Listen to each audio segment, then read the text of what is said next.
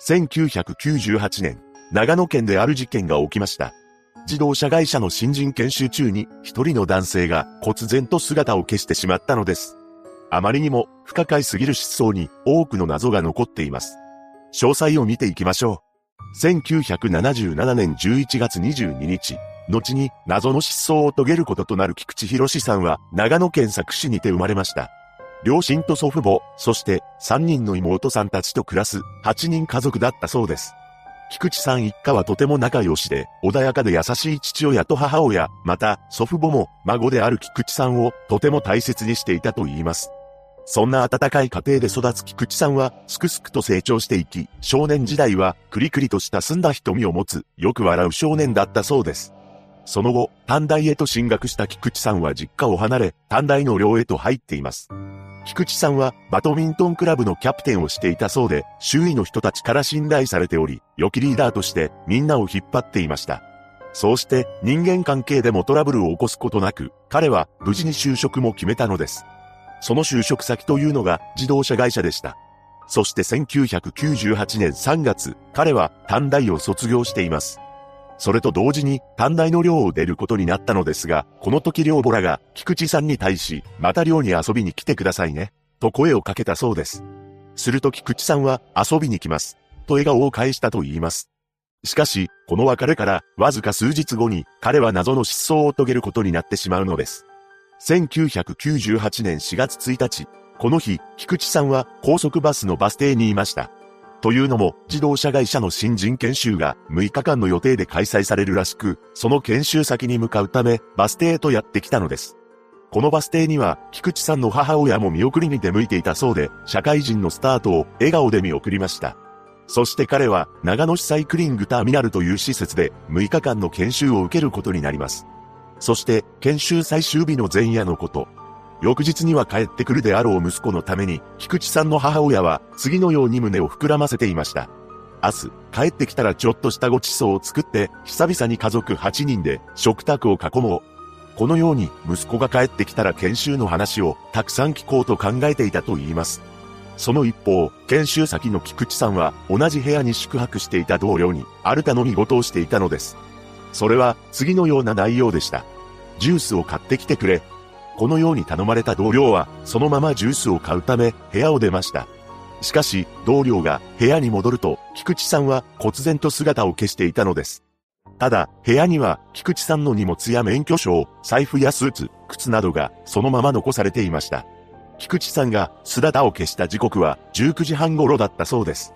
そのうち、どこにも菊池さんの姿が見えないことから、同僚らが探しますが、一向に彼を発見することはできません。そうしてその日の22時には、菊池さんの両親のもとへ、彼の行方がわからなくなったと連絡が来ます。まさか研修先で息子がいなくなるはずがないと思った両親は、信じがたい思いで翌朝早く、現地へと向かいました。そして菊池さんが寝泊まりしていた部屋には、彼の荷物が全てそのまま残っていたのです。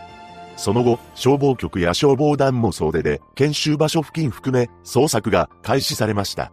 そしてすぐ、ある手がかりが発見されたのです。それは、彼が身につけていたメガネと、研修でつけていた名札でした。何でも、その二つは、研修場所の駐車場内に落ちていたそうなのです。しかし、それらを、菊池さん本人が落としたのか、置いていったのかすらわからない状況でした。また、菊池さんは視力が右も左も0.1未満だったそうで、メガネがないとほとんど見えない状況なのです。それなのにもかかわらず、一体なぜメガネが駐車場に落ちていたのでしょうか。そのご両親は、心当たりの友人や短大の関係者への連絡をしたり、テレビでの公開捜査を行いましたが、何の手がかりも見つけられません。しかし、彼が失踪した1998年から2001年の3年間、菊池さん一家のもとへ不可解な現象が起きたのです。というのも、数回のベルが鳴っては切れるという電話がたびたびかかってきたそうなのです。そしてその電話はほとんどが非通知だったらしく、たまに電話に出ると、その途端に切れることもあったと言います。ただ、この不可解な電話は2003年になると、パタリとなくなったそうです。その後、現在に至るまで何の情報も得られていません。ここで本件の情報を整理し、残った謎についても考察していきます。まず、菊池さんは当時20歳で、身長166センチ、体重は56キロと、やや痩せ型だったそうで、両目の視力が悪く普段はメガネをかけていました。失踪時の服装は、上下とも、ネーム入りの青色のジャージを着ていたそうです。また、人間関係のトラブルなど、失踪理由は、全く見当たりません。そのため、彼は自ら失踪したのではなく、何者かによって連れ去られてしまった可能性が高いと思うのですが、一つの疑問が思い浮かびます。それは、なぜ同僚にジュースを買ってきてくれと頼んだのかという点です。考えられるその理由として、喉が渇いていたが、自分で買いに行くのがめんどくさかった、研修課題などの作業をしており、手が離せずに同僚に頼んだなど、憶測ではありますが、様々なことが挙げられます。しかし、本当にジュースを買ってきてほしいと頼んだのであれば、いつ同僚が帰ってくるのかわからない間に、姿を消すということが不可解なのです。さらに、施設内での彼の目撃情報なども見当たりませんでした。となれば、誰にも見られることなく、彼はいなくなったのだと思われます。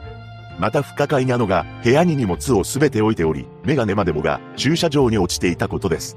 もしも、菊池さんが研修中に何かしらの悩みを抱えており、自らその状況から逃げ出したいと思ったのであれば、最低限、家に帰るまでの交通費が入った財布を持ち、危険を回避するために、メガネは必ず身につけて研修施設を後にするのが普通です。そのため、菊池さんが自ら失踪したとは考えにくいと思います。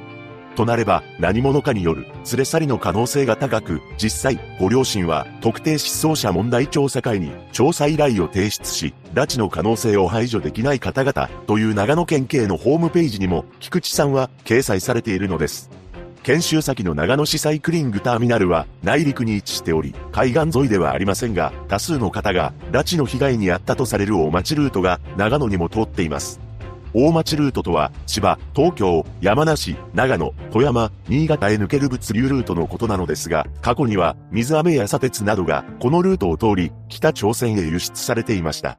このことからも、菊池さんが拉致被害に遭ったという可能性が捨てきれません。その後、菊池さんを探し出そうと、ご両親はホームページを立ち上げ、メッセージを掲載しています。ひろし元気ですか？今何をしていますか？平成10年4月1日の朝、慌ただしく家を出て、高速のバス停まで送ったのが、ヒロシの最後の姿になってしまいました。前期の新人研修を1日残した4月5日の夜10時頃、ヒロシが研修先からいなくなったと電話で受けたけれど、とても信じられませんでした。母さんたちはすっかり気が動転してしまいました。心当たりの友達や短大関係者への連絡も考えられるだけやってみましたが、どこにも手がかりは見つかりません。あの時、置いてあった免許証と、外に落ちていたメガネは、大事にとってあります。ヒロシのおばあさんは、平成12年2月に、おじいさんは、平成17年7月に亡くなりました。ヒロシのことはいつも気にかけていました。天国で見守っていると思います。妹たち3人も、社会人として頑張っています。私たちの気持ちが、ヒロシのところに届いてほしい、届けたい。それは、家族はもちろん親戚、友達、恩師、ご近所の皆さんからの気持ちです。ヒロシからの連絡を皆で待っています。一人の青年が失踪した本事件。彼は現在45歳になっています。菊池博さんが無事にご家族と再会できることを祈るばかりです。